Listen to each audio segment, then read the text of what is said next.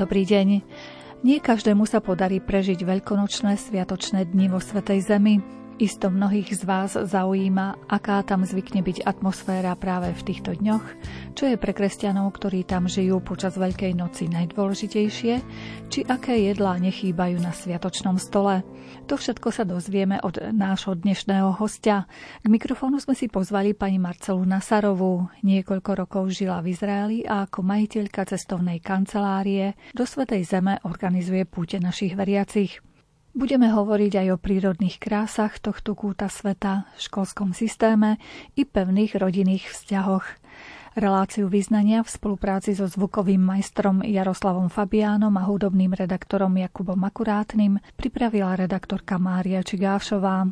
Vítajte pri jej počúvaní.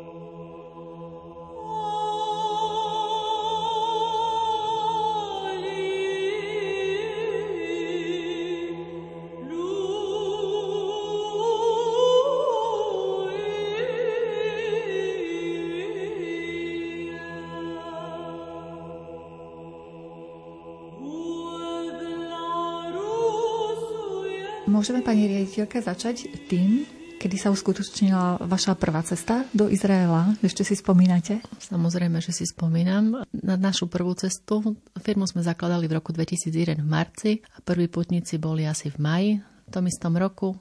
Bolo to ešte dosť náročné obdobie takej troška blokácie Betlehema, takže boli to takí dobrodruhovia, ktorí boli ale veľmi spokojní, samozrejme ako všetci naši klienti. Tým, že som už v tej oblasti pracovala aj predtým, takže sme mali veľmi dobré zázemie skúsenosti. Už vtedy som vlastne s tými putníkmi pracovala cez 5-6 rokov pre iné cestovné kancelárie, takže nebola to nová vec. Tak klienti boli samozrejme spokojní a dobre to dopadlo a fungujeme až do dnes. Ako na vás pôsobil v tom čase Izrael pri takej prvej návšteve? Do Izraela som sa prvýkrát dostala v roku 1994. Fascinovala ma krajina ako taká. Myslím si, že ako každého človeka, ktorý do nej vstúpi, úplne iné ako Slovensko v tom čase. Boli tam samozrejme rôzne národnosti, iné zvyklosti, ale veľmi krásne miesta, ktoré vlastne aj pri každej ceste, ktorú človek absolvuje a vždy niečo nové nájdete, tak je to krajina neobmedzených možností. Veľmi bohatá na históriu, na geografiu a samozrejme aj z titulu rôznych náboženstiev, ktoré tam pôsobia. My vlastne tento rozhovor vysielame v čase veľkonočných sviatkov u nás na Slovensku. Ako vyzerajú tie veľkonočné sviatky v Izraeli, v Svetej Zemi? V Svetej Zemi je to veľký sviatok. Myslím si, že Veľká noc je ešte viac oslavovaná ako samotné Vianoce napríklad vo Svetej Zemi. Tam e, tie rodiny sa veľmi stretávajú v rámci veľkonočných sviatkov. No, tá oslava toho svetého týždňa samozrejme začína už na kvetnú nedeľu, kedy vlastne je slávnostný vstup do Jeruzalema z Olivovej hory s ratolestiami, tak e, aj miestny, samozrejme, ale aj veľké množstvo turistov sa zúčastňuje na tejto akcii.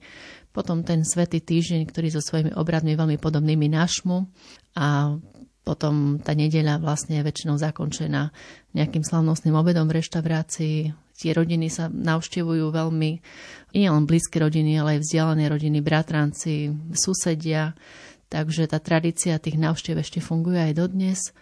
Farbia tam napríklad vajíčka, ale také klasicky natvrdo uvarené a aj po 60 kusov každá rodina pretože tam v rámci tých návštev každá jedna osoba, ktorá príde, dostane jedno maľované vajce domov Takže potom, koľko vy omalujete, tak toľko si zase donesiete naspäť, čo rozdáte, tak si donesiete späť. Takže tie vajíčka, tá tradícia tých maľovaných vajec funguje aj tam.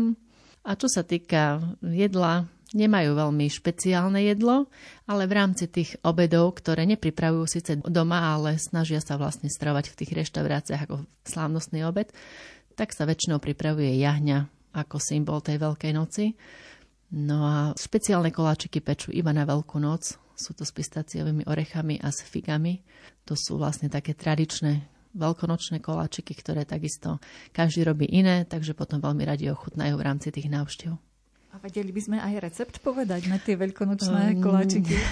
Robí sa to z krupicovej kaše a vlastne tie pistácie sa dovnútra potom e, tak ako keby obalia a pečie sa to v rúre. Úplne presný recept neviem, lebo ja to doma nerobím, robí to manžel. A niečo také ako syrek tam asi nepoznajú zrejme. Nie, nie, dobroty. tam, nie, nie, tam takéto veľkonočné jedlá ako u nás vôbec. Vravím, že okrem tých koláčikov a toho jahňatka, ktoré si dajú na obed, tak e, iné jedlá ani vôbec ako v rámci Veľkej noci sa nerobia. Klasické obedy ako bežne jedia cez celý rok. Ale najdôležitejšie sú tam tie návštevy a tá súdržnosť tej rodiny, to určite na každú veľkú noc, samozrejme aj na Vianoce, to tam tradície ako sú zachované dodnes. Je tam ešte aj zvykom, že tak medzigeneračne tam spolu pôsobia tie rodiny, že sa tak neizolujú, každá teda rodina? Samozrejme, tam v rámci tých jednotlivých domov bývajú celé rodiny, 3 aj 4 generácie. Tam sa väčšinou aj skoro berú tí ľudia, takže už aj 4 generácie spokojne vedia žiť v jednom dome. Je to dobré, pretože tí starí ľudia nemajú pocit nejakej opustenosti. Tie malé deti sú vždy pod dohľadom niekoho, takže určite tie rodiny tam fungujú spolu. Spomenuli sme nejaké tie už tradície, ktoré ste naznačili jedla. Asi polievanie tiež je on asi slovenskou nejakou raritou, by som povedala. A ako by ste to vysvetlili teda v Izraeli? No, v žiadnom prípade ani polievanie, ani šibanie, tam taká tradícia nie je. Skutočne je to o tom skriesení samotnom, tam ľudia veľmi na tie sviatky chodia do tých kostolov v rámci toho svojho náboženstva, či už sú pravoslavní alebo katolíci. A to vzkriesenie toho pána Ježiša je také dôležitejšie ako čokoľvek iné, čo sa okolo toho deje. Možno troška na rozdiel od Slovenska, kde dávame dôraz na tie tradície, možno niekedy pred tým duchovnom, takže tam je to práve, tam je najdôležitejšie to vzkriesenie samotné.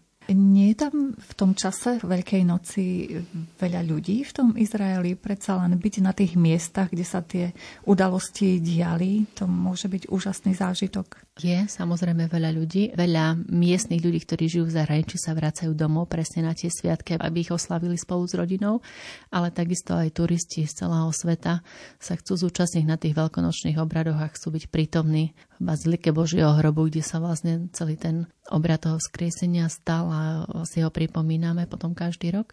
Takže samozrejme sú tam ľudia z celého sveta, sú ubytovacie kapacity sú úplne naplnené, mesto je plné, či v piatok na krížovú cestu alebo v sobotu na samotné vzkriesenie, takže strašne veľa ľudí z celého sveta. Čiže aj tá samotná krížová cesta sa deje po tých miestach ako pôvodne. Áno, samozrejme, krížová cesta začína pri kostole bičovania a vlastne tej, po tej uličke. No, ako pôvodne pripomíname si to jednotlivými zastaveniami tým, že Jeruzalém bol niekoľkokrát, bol zemetrasenie v Jeruzaleme, takže možno to nie je úplne po identickom chodníku, ale je to vlastne po tej ceste, kde pán Ježiš vlastne išiel smerom po tej krížovej ceste, lebo aj tá bazilika Božieho hrobu bola niekedy mimo vlastne mesta. A teraz je to úplne v centre toho starého mesta, tak je to také iné, ako to bolo niekedy, ale samozrejme tá krížová cesta s tými jednotlivými zastaveniami sa vlastne každý ten veľký piatok robí za účasti patriarchu Jeruzalemského za účasti bratov Františkánov a samozrejme tých putníkov z celého sveta, tak idú po tých jednotlivých zastaveniach až do Baziliky Božieho hrobu.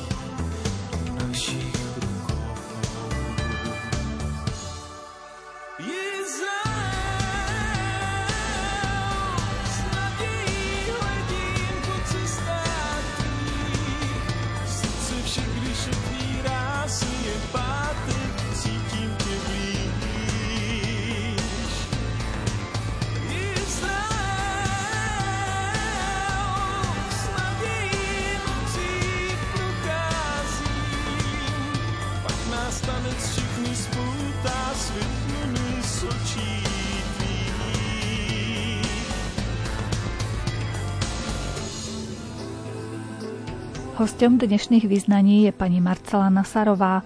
Rozprávame sa s ňou o Svetej Zemi, kde niekoľko rokov žila a kam vodí aj slovenských pútnikov. Ako tam vyzerá príprava na tú Veľkú noc? počas toho pôstneho obdobia má nejaké znaky iné, treba ako na Slovensku?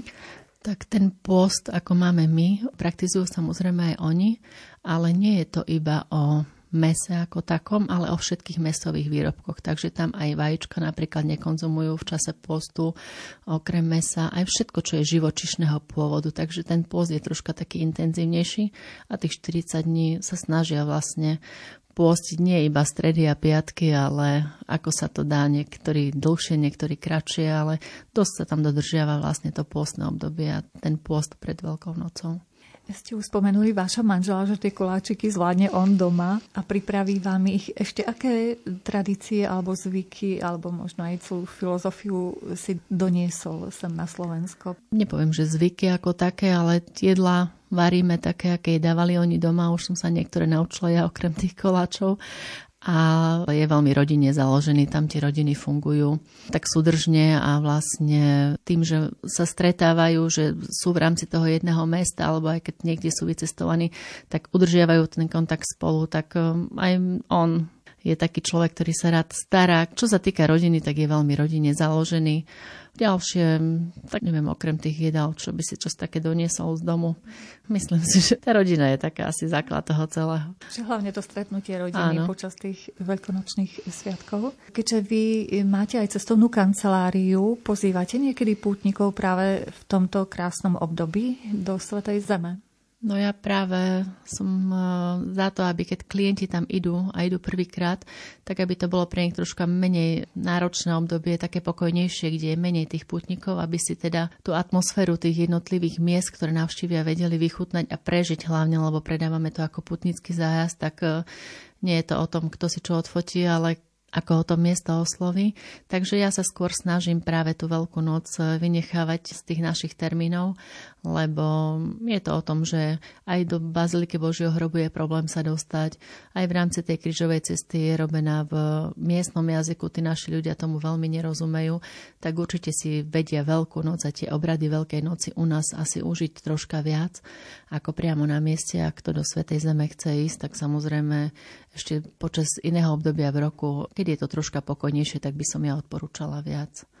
Možno aj mimo tých hlavných dovolenkových mesiacov, zrejme, okrem júla, augusta. No máme už situácie, keď klienti chcú ísť, lebo sú letné prázdniny, ale nám sa najlepšie tie púte ponúkajú a predávajú na jar, kedy je tá judská púšť rozkvitnutá, takže vtedy je to najkrajšie obdobie počas roka, aby tam klienti šli, ale samozrejme aj jesenné termíny od septembra do novembra do decembra. Takže v tých letných mesiacoch sú tie teploty troška vyššie, kto nemá problém s teplom, tak aj vtedy sa dá, tam sa potom využíva to, že stredozemné more je mŕtve more, takže sa viete okúpať. Ale do toho mája je to také priateľné a potom zase od septembra tie teploty sú už zase priateľné pre našich klientov.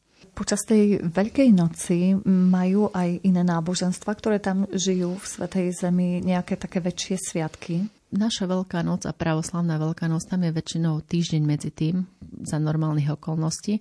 Takže keď my máme Veľkú noc, tak oni majú vtedy kvetnú nedeľu. S pravoslavnou Veľkou nocou sú potom Židia majú svoju takisto tú pásku, takže väčšinou sa tam potom kumulujú tie náboženstva tie cirkevné sviatky. Najhoršie je potom, keď do toho ešte príde oslava Ramadánu, keď aj Mohamedanie vlastne sa zapájajú v tom čase do tých svojich oslav, tak to mesto, hlavne ten Jeruzalém je potom preplnený turistami z celého sveta, z všetkých náboženstiev a vtedy je to troška komplikované celé to doladiť a vôbec sa v rámci toho starého mesta pohybovať, lebo tie uličky sú veľmi úzke, takže ak idú do Mešity, ak idú k Múru Nárekova, ešte naši ľudia, ak idú do Božieho hrobu, tak je to potom troška náročné. Ale tí, ktorí majú radi taký spoločenský ruch, tak mm, možno oplatí sa im práve vtedy prísť že naozaj to žije celé mesto. To obdobie by som odporúčala možno pre menšie skupinky, kedy tá logistika nie je taká náročná, možno aj pre nejakých individuálnych klientov, ktorí sú jazykovo zdatní, čiže by sa vedeli nejak popohybovať v rámci toho mesta, lebo pre toho sprievodcu v rámci organizovaného zájazdu je potom problém dohľadať si tých putníkov, keďže sa mu rozlezu po celej bazilike a po celom starom meste, tak e, je to potom náročné na tú organizovanú turistiku. A vy osobne ste tiež niekedy Veľkú noc prežili v Izraeli? Samozrejme, bola som nie raz, nie dvakrát v Bazilike Božieho hrobu aj cez ten svetý týždeň aj potom na skriesenie a plus na Veľkonočnú nedeľu. Tým, že sme v tom Izraeli žili, ale v tej Palestíne, tak mala som tu možnosť samozrejme tieto obrady mať aj v Jeruzaleme. A keď tak porovnávate tú atmosféru teraz na Slovensku a tam, v čom bola iná pre vás? Každá Veľká noc je iná každá etapa v tom živote je iná, takže ja keď to, už to bolo pár rokov dozadu, kedy som tam bola posledný krát na Veľkú noc a človek, keď tak je sám, je mladý, tak je to veľké dobrodružstvo. Teraz som radšej za také pokojnejšie sviatky, za taký väčší kľud, za taký menší zhon, takže nevyhľadávam veľmi takéto hromadné akcie už teraz. Žijú tam aj nejaké slovenské komunity vo Svetej Zemi? Slováci ako takí samozrejme žijú, ale nie sú to o nejakých komunitách, sú to jednotlivci, ktorí potom samozrejme sú v kontakte, takže buď sú to nejaké reholné sestry, ktoré tam pôsobia, alebo veľa ľudí, ktorí pracuje v Tel Avive napríklad, tak sa združujú z nejaké sociálne siete, ale nie je to o nejakých takých komunitách, že by Slováci sa stretávali každý pondelok niekde. Skôr tá polská komunita funguje takto, ale ich tam samozrejme podstatne viac, ale už eh, v rámci tých púti alebo tých ciest, ktoré vlastne Slováci organizujú, tak už keď je tam nejaký Slovák, sa veľmi rád potom pridá, alebo keď potrebuje niečo doniesť, odniesť, tak už potom vie, na koho sa obrátiť. Takže tam v rámci toho, tej Izraela, tej Palestiny samozrejme fungujeme, takže vieme o sebe a nie je problém potom pomôcť alebo čokoľvek.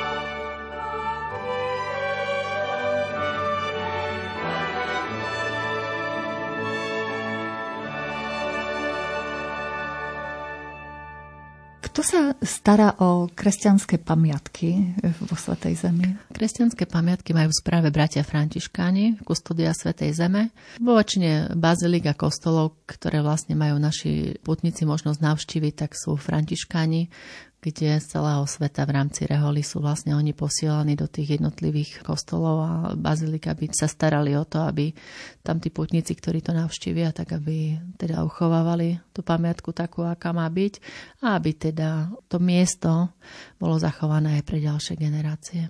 A ak by sme mali pozvať našich poslucháčov na niektoré pekné miesta vo Svetej Zemi, ktoré by to boli?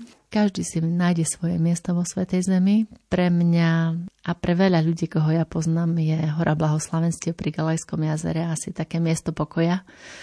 Ale či Bazilika zvestovania v Nazarete, či Bazilika Božieho hrobu v Betleheme, každý človek má také svoje, na ktoré sa rád vracia a my aj opakovane, ak robíme zájazdy pre klientov a troška obmieniame tak ten program, tak vždy do Baziliky Božieho hrobu, vždy do Baziliky narodenia, vždy do Baziliky zvestovania ku Galejskému jazeru sa ide, lebo sú to také základné miesta, kde sa každý rád vráti a už tie ďalšie dni potom sú obmeny či troška viac kúpania, alebo sa to potom kombinuje s Jordánskom ako s ďalšou destináciou, takže sú potom viaceré možnosti. Národné parky, je tam skutočne neskutočné množstvo miest, ktoré sa dá navštíviť, či zo starého alebo z nového zákona. Keď ste už spomenuli to mŕtve more, tak tam sa nedá utopiť. Tam vlastne prvé skúsenosti všetci neplavci môžu skúsiť. Utopiť sa nedá, ale uškodiť si zdravotne dá. Samozrejme, netreba plávať, tam vyslovene si treba sadnúť, ľahnúť na tú vodu a presne plavci väčšinou majú problém, že si vedia našpliechať do oka, že sa vedia napiť, keď sa snažia plávať. Tá slanosť vody je cez 30% a tým pádom tá voda je agresívna, čo sa týka očí, čo sa týka pľúc.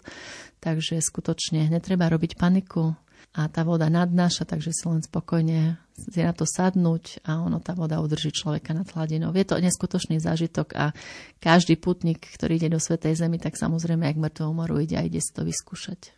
Je to naozaj úžasný zážitok a hlavne, že tam nie je ani jedinej rybičky, ktorá tak by nás otravovala.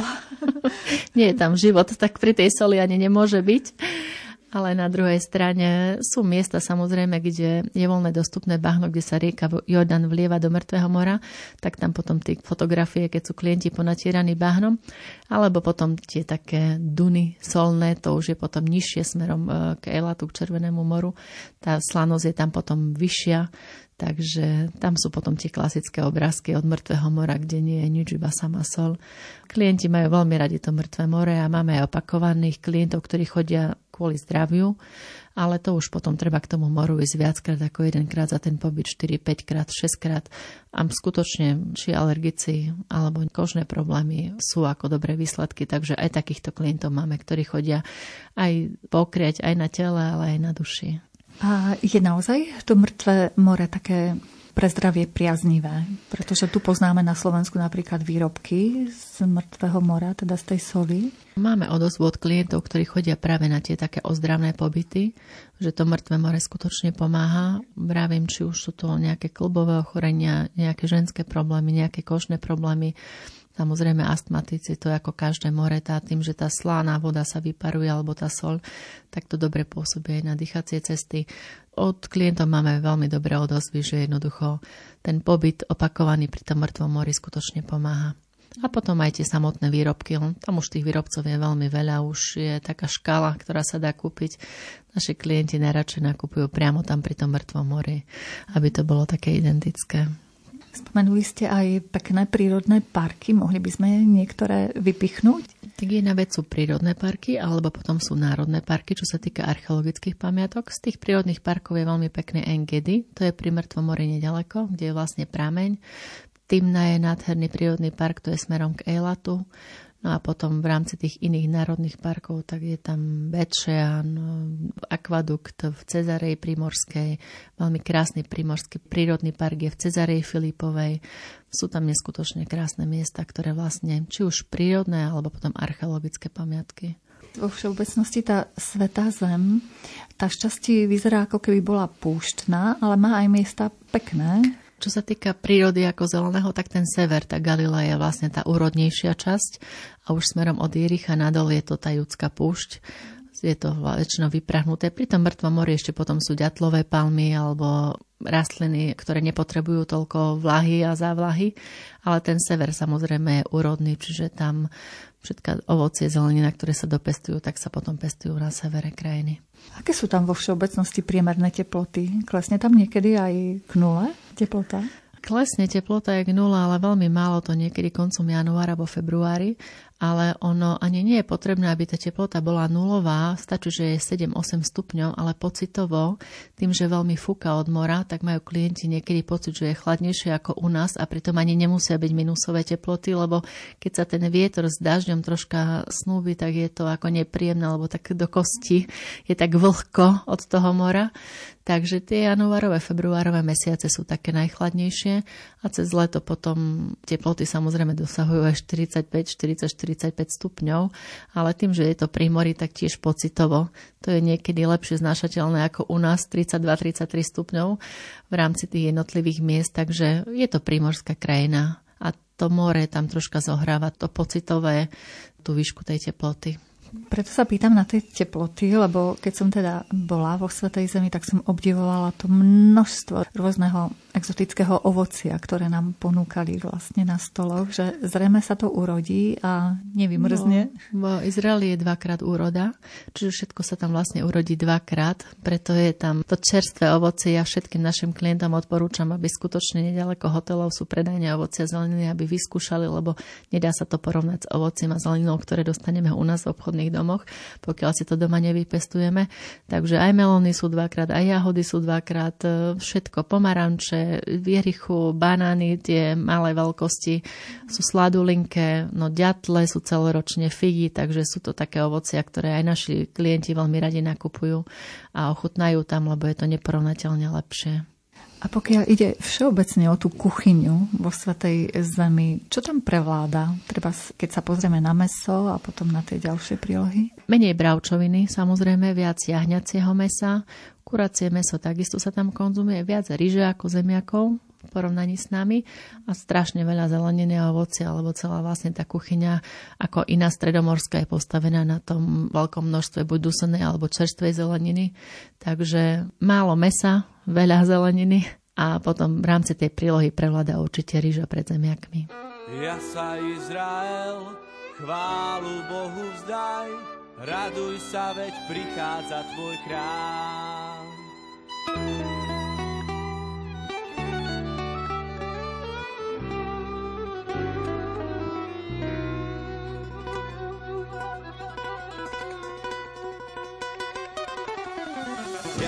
Izrael, chválu Bohu vzdaj, raduj sa, veď prichádza tvoj kráľ.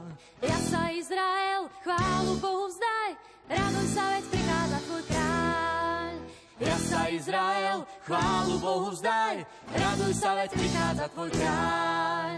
Ja sa Izrael, chválu Bohu vzdaj, raduj sa, veď prichádza tvoj kráľ.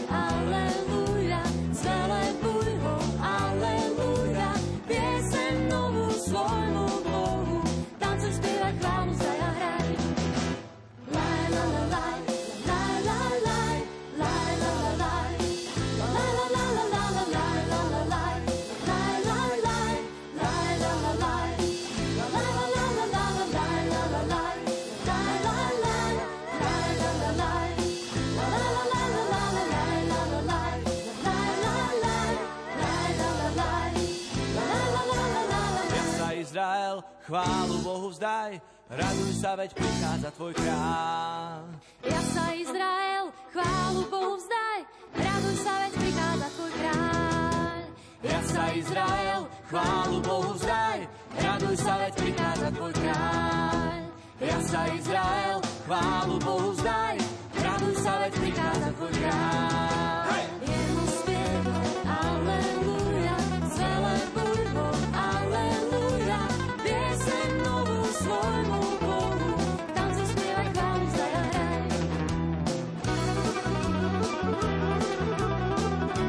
V rámci dnešnej relácie význania sme sa vybrali do Svetej Zeme, kde niekoľko rokov žila naša hostka, pani Marcela Nasarová. Rozprávali sme sa aj o tom, ako si tam žije bežná rodina. Začali sme kresťanskou. Kresťanských rodín je tam málo, ale samozrejme ešte sú, ale všade treba chodiť do práce, všade treba chodiť do školy, takže v rámci školského roka tak fungujú všetci veľmi podobne ako my. Cez ten obed sa väčšinou stretávajú potom doma.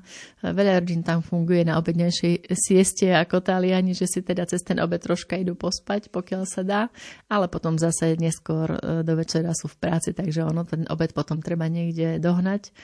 Takisto popoludnejšie krúžky, veľmi veľa aktivít majú deti popoludní, takže myslím si, že nie úplne inak ako naše slovenské rodiny.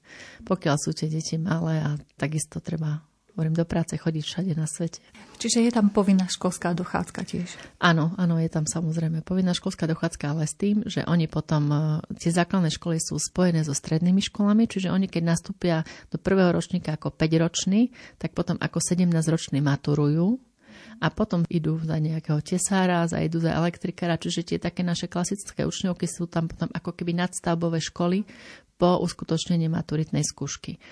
No samozrejme, nie každému sa podarí až do maturity dôjsť, čiže tí takí, ktorí chcú zo školy odísť v 15-16 rokoch samozrejme môžu, ale s tým, že vlastne potom už nemajú ukončené to vzdelanie ako to klasické stredoškolské.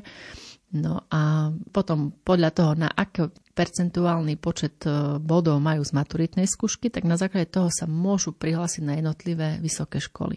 Čiže nie je to ako u nás, že sa môže prihlášku dať hoci kto, ale tam musíte mať napríklad 95% z maturitnej skúšky, aby ste si vôbec mohli dať príjmačky na medicínu. Čiže tam je to, ten dôraz na tú maturitu je veľký, tam tá príprava na tú maturitu trvá jeden celý školský rok celé rodiny proste ako keby žijú tou maturitou, lebo je to niečo, čo tomu dieťaťu buď otvorí dvere do ďalšieho života, alebo im ho zavrie.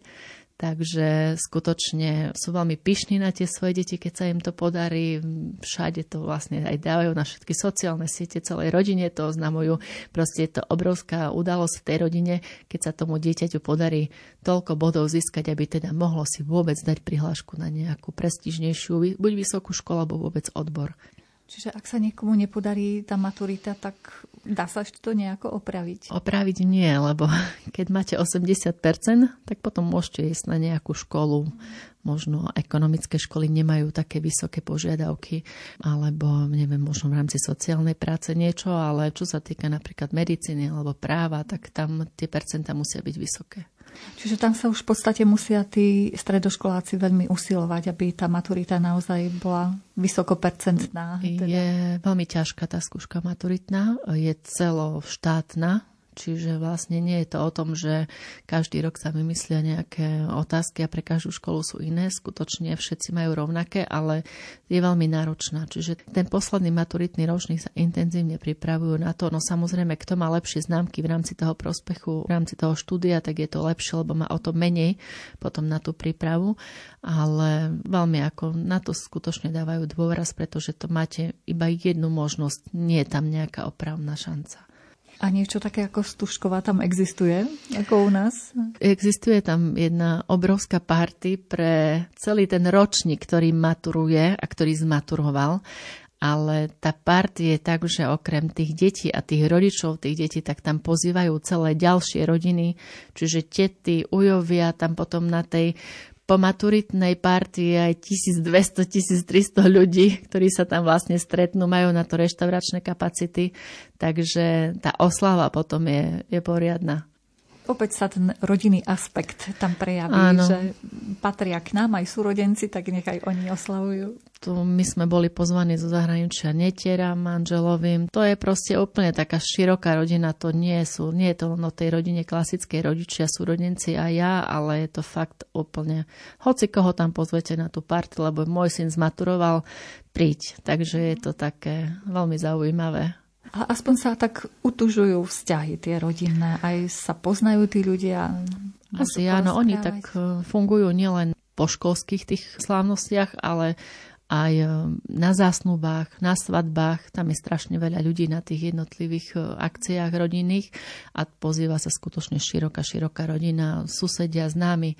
Takže sú to veľkopočetné slávnosti a oslavy. Keby sme sa presunuli k tej inej rodine, k ďalšej, treba z židovskej, tak tá má zrejme iné pravidlá asi fungovania. No záleží od školstvo toho. asi je podobné. No školstvo veľmi podobné. Tam záleží od toho, či je to nejaká ortodoxná židovská rodina alebo taká modernejšia, lebo tam je samozrejme veľký rozdiel. Tí ortodoxní židia fungujú úplne inak, takisto iné sviatky dodržiavajú iné tradície. Sú veľa početné, tie modernejšie majú už menej detí, tie sú také viac poeurópštené, alebo tak už ako v iných krajinách, ale tí ortodoxní židia ešte stále fungujú na tých tradičných hodnotách. Ešte tam žije muslimská časť obyvateľstva? Tá moslimská takisto v rámci rodiny fungujú, lebo tým, že oni majú viac tých detí, viac početné rodiny, tým, že ešte tí jednotliví Mohamedani majú samozrejme povolené mať štyri manželky, a keď nie je to súbežne, ako si niektorí naši ľudia myslia, že vlastne oni ako keby nežijú so všetkými naraz, ale musia sa starať o všetky tie rodiny, ktoré majú, takže potom je to dosť finančne náročné, tak už aj tých mohamedanských rodín, moslimských rodín, kde je viac tých žien, je už menej. Môžu si to iba niektorí chlapi dovoliť mať viac tých manželiek. Že nakoniec aj tá moslimská komunita bude mať po jednej manželke. No, pokiaľ na to nebudú mať peniaze, tak áno. A aké sú vzťahy vlastne medzi týmito jednotlivými národnosťami a cirkvami? Myslím si, že tí, ktorí tam žijú, ktorí sa tam narodili a ktorí spolu vyrastajú v rámci susedských vzťahov sú úplne korektné. Nie je tam nejaká nevraživosť alebo nejaké rozpory v rámci tej komunity. A keď to vezmem na Betlehem, tak asi 3% sú tam iba kresťania, všetko ostatní sú Mohamedáni a žijú či v rámci jednotlivých úradov alebo aj škôl. Na kresťanské školy napríklad už chodia aj mohamedánske deti úplne bez problémov a tolerujú sa, tak by som to povedala.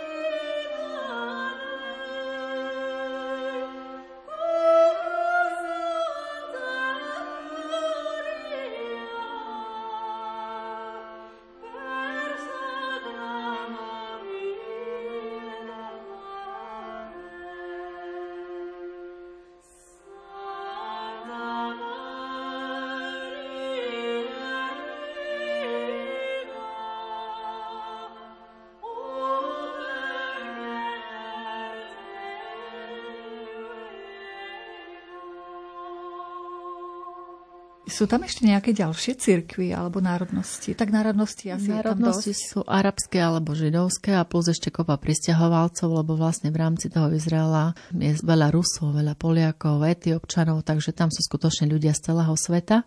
Čo sa týka náboženstiev, tak tí moslimovia, židia, ale aj tí židia sa delia samozrejme na všelijaké odnože už toho buď moderného židovstva alebo toho tradičného. A tí kresťania potom sú tam buď katolíci, pravoslávni a tí pravoslávni ešte potom sa delia buď na arménskych pravoslávnych alebo greckých pravoslávnych, takže a sú tam aj evangelická církev, baptistická církev, tak ako všade na svete. Myslím si, že už je tam z každého rožka troška. Aké je to žiť v takom pestrofarebnom svete naozaj, že rôzne náboženstva, rôzne národnosti? A myslím si, že už aj u nás tá spoločnosť už nie je jednotná, tak ako bola niekedy v akékoľvek inej európskej krajine, už takisto v rámci triedy máte rôzne náboženstva, takže myslím si, že každý, pokiaľ má nejakú blízku osobu alebo nejakú blízku rodinu, tak sa prispôsobí. Ja osobne som nemala nikdy pocit, že by sa mi tam nepačilo, že by ma tam niekto neprijal práve naopak. Takže myslím si, že všade treba žiť a keď sa sú jednotlivé tie väzby, buď priateľské alebo rodinné, tak eh, sa to v pohode dá zvládnuť. Myslím si, že to môže byť aj také obohacujúce, pretože každá tá národnosť donesie svoju kuchyňu, svoje zvyky. Jedna vec je, že tá rôznorodosť je pekná vec, ale o to viac sa musí potom človek prispôsobovať tým ďalším zvykom. Takže niekedy je to inšpirujúce. Pre nás to bolo také zaujímavé, keďže u nás takéto niečo sme nemali, ale už teraz postupom času, keď je všetkého všade a veľa, tak už asi nám je niekedy lepšie, keď toho nie je až tak veľa. V takom väčšom pokoji možno a Áno, menej aj. ľudí. Aká je bezpečnosť tam, ako by ste to vnímali? Ja v rámci tých našich zájazdov aj klientom vravím, že situácia, čo sa týka preputníkov, je veľmi bezpečná. Tam miesta, ktoré naši klienti navštevujú, tak nie sú nejakým terčom nejakých večerných správ, že by sa tam niečo dialo. Či Židia, alebo Arabi, alebo teda palestinčania sú veľmi radi, keď tam turisti z celého sveta prichádzajú, takže si ich tak chránia, cenia Jednoducho tá ekonomika je postavená na tom turistickom ruchu, tak eh, vítajú tam každého jedného turistu a pokiaľ sa niečo aj objaví v správach, tak je to buď v pásme Gázie alebo niekde v Dženin a to nie sú miesta, ktoré naši putníci navštevujú. Chodia svojimi autobusmi, nevyužívame MHD v rámci našich presunov. Je to, myslím si, že na 100% bezpečné. Majú tam sprievodcu, ktorý sa o nich stále stará. Tak, a mám aj kopu známych, ktorí chodia ako individuálni turisti a nikdy nemali pocit nejakého nebezpečia. Je tam troška viac možno policajtov, vojakov, keďže tam je vojenská služba 3 roky, dievčatá majú 2 roky, takže vidíte tam veľmi veľa ľudí v uniformách, ale treba to prijať. Patrí to k tej krajine, proste sú tam kvôli bezpečnosti, sú tam kvôli vám a netreba jednoducho sa nad tým zamýšľať, že na každej ulici je nejaká policajná hliadka alebo nejaký policaj, alebo jednoducho patrí to k tej krajine. A aj tie dievčatá majú takú prísnu tú službu povinnej vojenskej prípravy? Neviete? Nebola som, nebola som, ale majú dvojročnú, chlapci majú trojročnú. Majú tam všelijaké kempy e, vojenské, sú na tých jednotlivých prechodoch, na tých checkpointoch medzi Palestinou a medzi Izraelom. Zažila som ich ako mladých ľudí na bežnej diskoteke, keď som tam žila, tak podávali sa tie zbranie do prostriedku, potancovalo sa, potom išli ďalej. Ako nevnímali sme to nikdy ako nejakú hrozbu a jednoducho inak to tam nebude. Treba to tak prijať, aké to je. A poviem tak, že myslím si, že majú rovnakú. Či chlapci alebo dievčatá majú rovnaké, či nejaké výkonnostné, či nejaké vedomostné, ale oni jednoducho s tým počítajú. A kto tam nechce ísť teda do vojenskej služby, tak jednoducho ide do zahraničia, ide študovať a vtedy vlastne nemusí ísť do tej armády. Lebo človek, keď tak sleduje spravodajstvo, tak by si teoreticky mohol myslieť, že naozaj je tam na každý deň nejaký konflikt alebo niečo také, ale ja si myslím, že skôr spravodajcovia len vyberajú tie také negatívne informácie, že v podstate žijú tam ľudia ako všade inde. Samozrejme áno, a tie médiá sú často ako u nás prezentované ako nejaká hrozba, ale pritom veľakrát sa nám stane, že klienti, ktorí sú na mieste, tak im z domu volajú, že tam sa niečo stalo a pritom tam tí klienti boli a nič. Takže je to také, že možno nedopovedané, možno z iného pohľa pohľadu a jednoducho už Troška tie obavy samozrejme tí naši ľudia majú, keď to počujú v správach, ale počujeme teraz správy z celého sveta negatívne a vo finále to tiež nemusí byť až také hrozné, takže Myslím si, že čo sa týka bezpečnosti, Izrael je na cestovanie a pre turistov bezpečná krajina úplne bez problémov. A odporúčali by ste aj treba individuálnu turistiku Áno, tej zemi? ale musí byť človek jazykovo troška zdatný, aby sa vedel dohodnúť. Tam primárne potrebujete napríklad, ak si chcete požičať auto, tak všade na svete potrebujete kreditnú kartu, ale tu v Izraeli ešte dostanete aj papiere v hebrečine, ktoré podpisujete, čiže vy vôbec neviete, čo podpisujete. ale to zase už nepredpokladám, že vôbec naši ľudia vedia hebrejsky, čiže ani nie v angličtine a aby ste sa vedeli teda opýtať aspoň anglicky na nejaké trasy, na nejaké cesty. Chodí veľmi veľa individuálnych klientov, tie letenky sú dostupné, len je to o tom, že vlastne nemáte taký ten servis, ako je to v rámci tej cestovnej kancelárie, že už veľmi nemusíte rozmýšľať, kde idete, čo idete, on vám povedia, kedy je odchod, čo. Tam sa potom človek musí tak viac starať sám o seba, takže je to potom také možno o to náročnejšie, no ale hovorím, kopa mladých ľudí cestuje samozrejme ako individuálni turisti. Ale to je veľmi dôležitá informácia, že sú tam texty v hebrejčine. Ano. Naozaj, lebo každý si myslí, no tak v angličtine v pohode, no, to zvládnem. Tam to dostanete v hebrejčine a nech to sa s vami nebaví. Láska.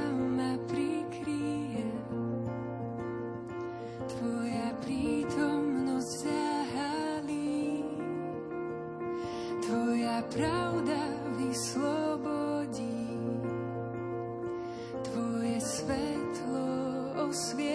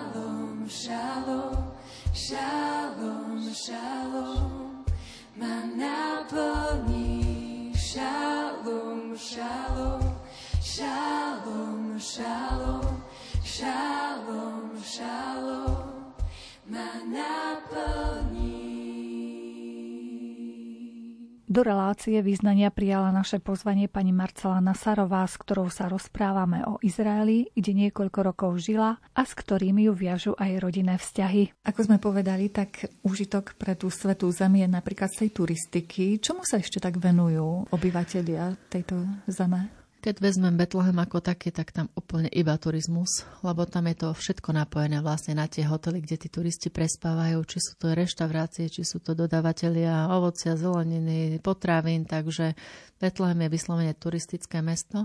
Čo sa týka Izraela ako takého, samozrejme je to krajina, ktorá neskutočne tam prekvitá obchod a aj priemysel majú veľmi dobré technológie, sú veľmi dobrí v zdravotných technológiách, takže tam na tú vedu a výskum idú veľké peniažky ponožky a potom sú tam obchodníci so drahými kameňmi, so zlatom, s diamantami, takže tam jednoducho ten obchod ako taký, tá ekonomika prosperuje. Veľa sa tam ale potom dáva finančných prostriedkov práve na zabezpečenie tej bezpečnosti, na tú vojenskú službu, takže samozrejme majú veľké príjmy, ale aj veľké výdaje. Bežne sú zamestnané teda aj ženy v tých jednotlivých službách napríklad, alebo ak patria treba do nejakej moslimskej komunity, tak e, nepracujú? Práve, že pracujú. Teraz už je taký trend, že už pracujú aj e, ženy, jedno či kresťanské alebo moslimské. Tam jedine, keď tá žena má malé dieťa, alebo keď to dieťa chodí na základnú školu, že treba to dieťa vybrať, lebo nefunguje tam družina, čiže tam to dieťa o tej jednej, keď príde domov, tak buď majú prispôsobené pracovné doby, alebo v čase, keď to dieťa má nejaký do 10. do 11. roku, tak vtedy nepracujú, aby, alebo majú tých detí viac po sebe, tak sú nejak tak dlhšie na tej materskej dovolenke. Ale už je trend, že tie ženy pracujú či už predtým, ako otehotnejú, alebo potom, keď už tie deti trocha vyrastú. Ešte by som sa predsa len vrátila k tým individuálnym turistom. Čo by ste odporúčali, ak by mali nejaký problém, na koho sa majú obrátiť, kam volať? Niečo také ako 112 alebo niečo také tam mm, existuje? Tak e, vždy, ak je Slovak v zahraničí, tak by mal kontaktovať ambasádu.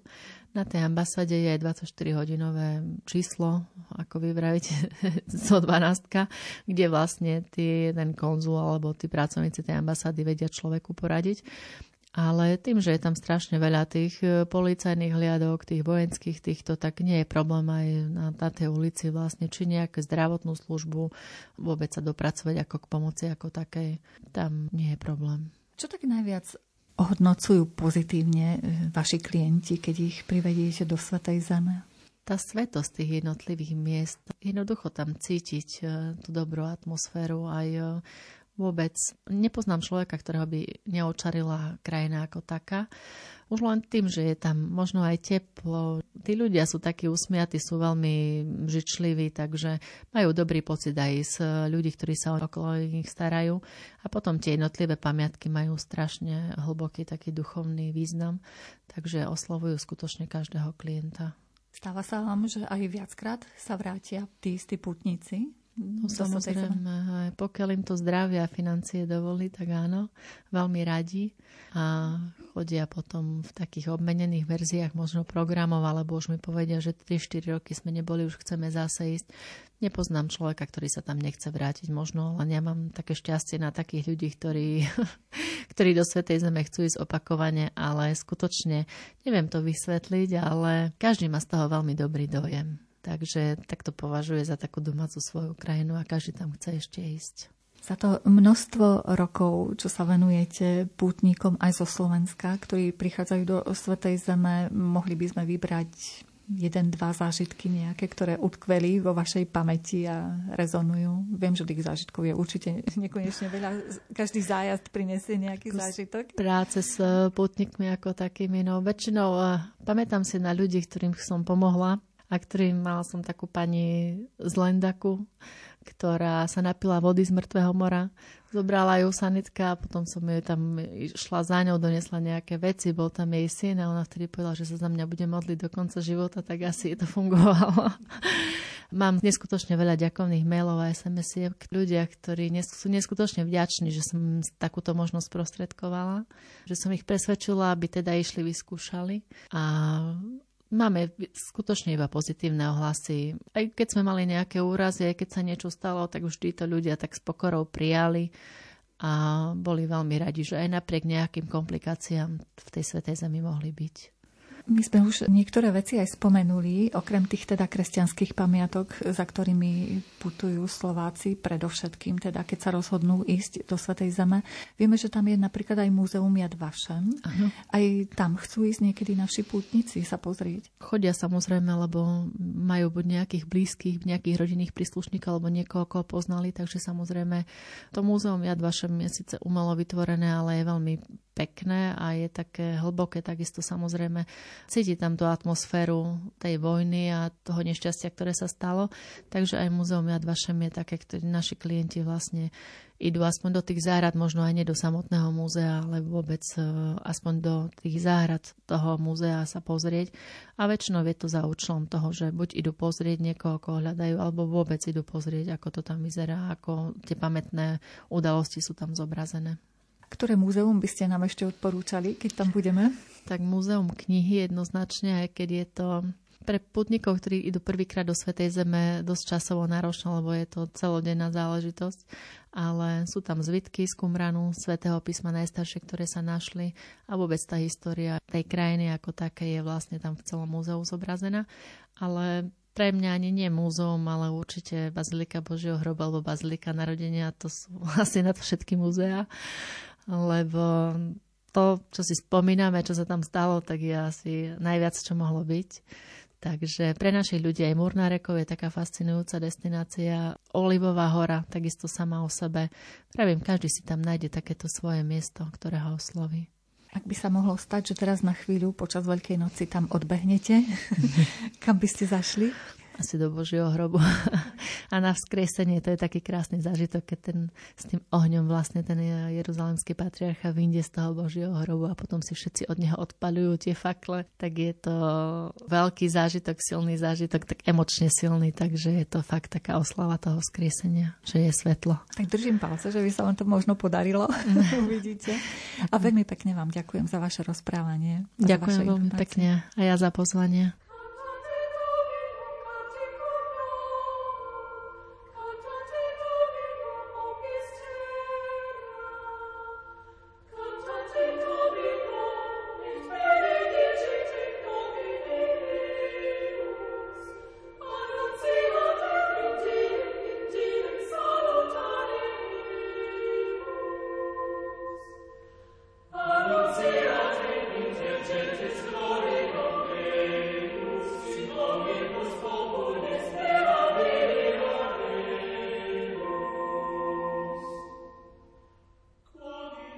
Blížime sa k záveru relácie. Rozhlasový veľkonočný výlet do Svetej Zeme sme absolvovali spolu s riaditeľkou cestovnej kancelárie Marcelou Nasarovou, ktorá tu niekoľko rokov žila a má tu príbuzných.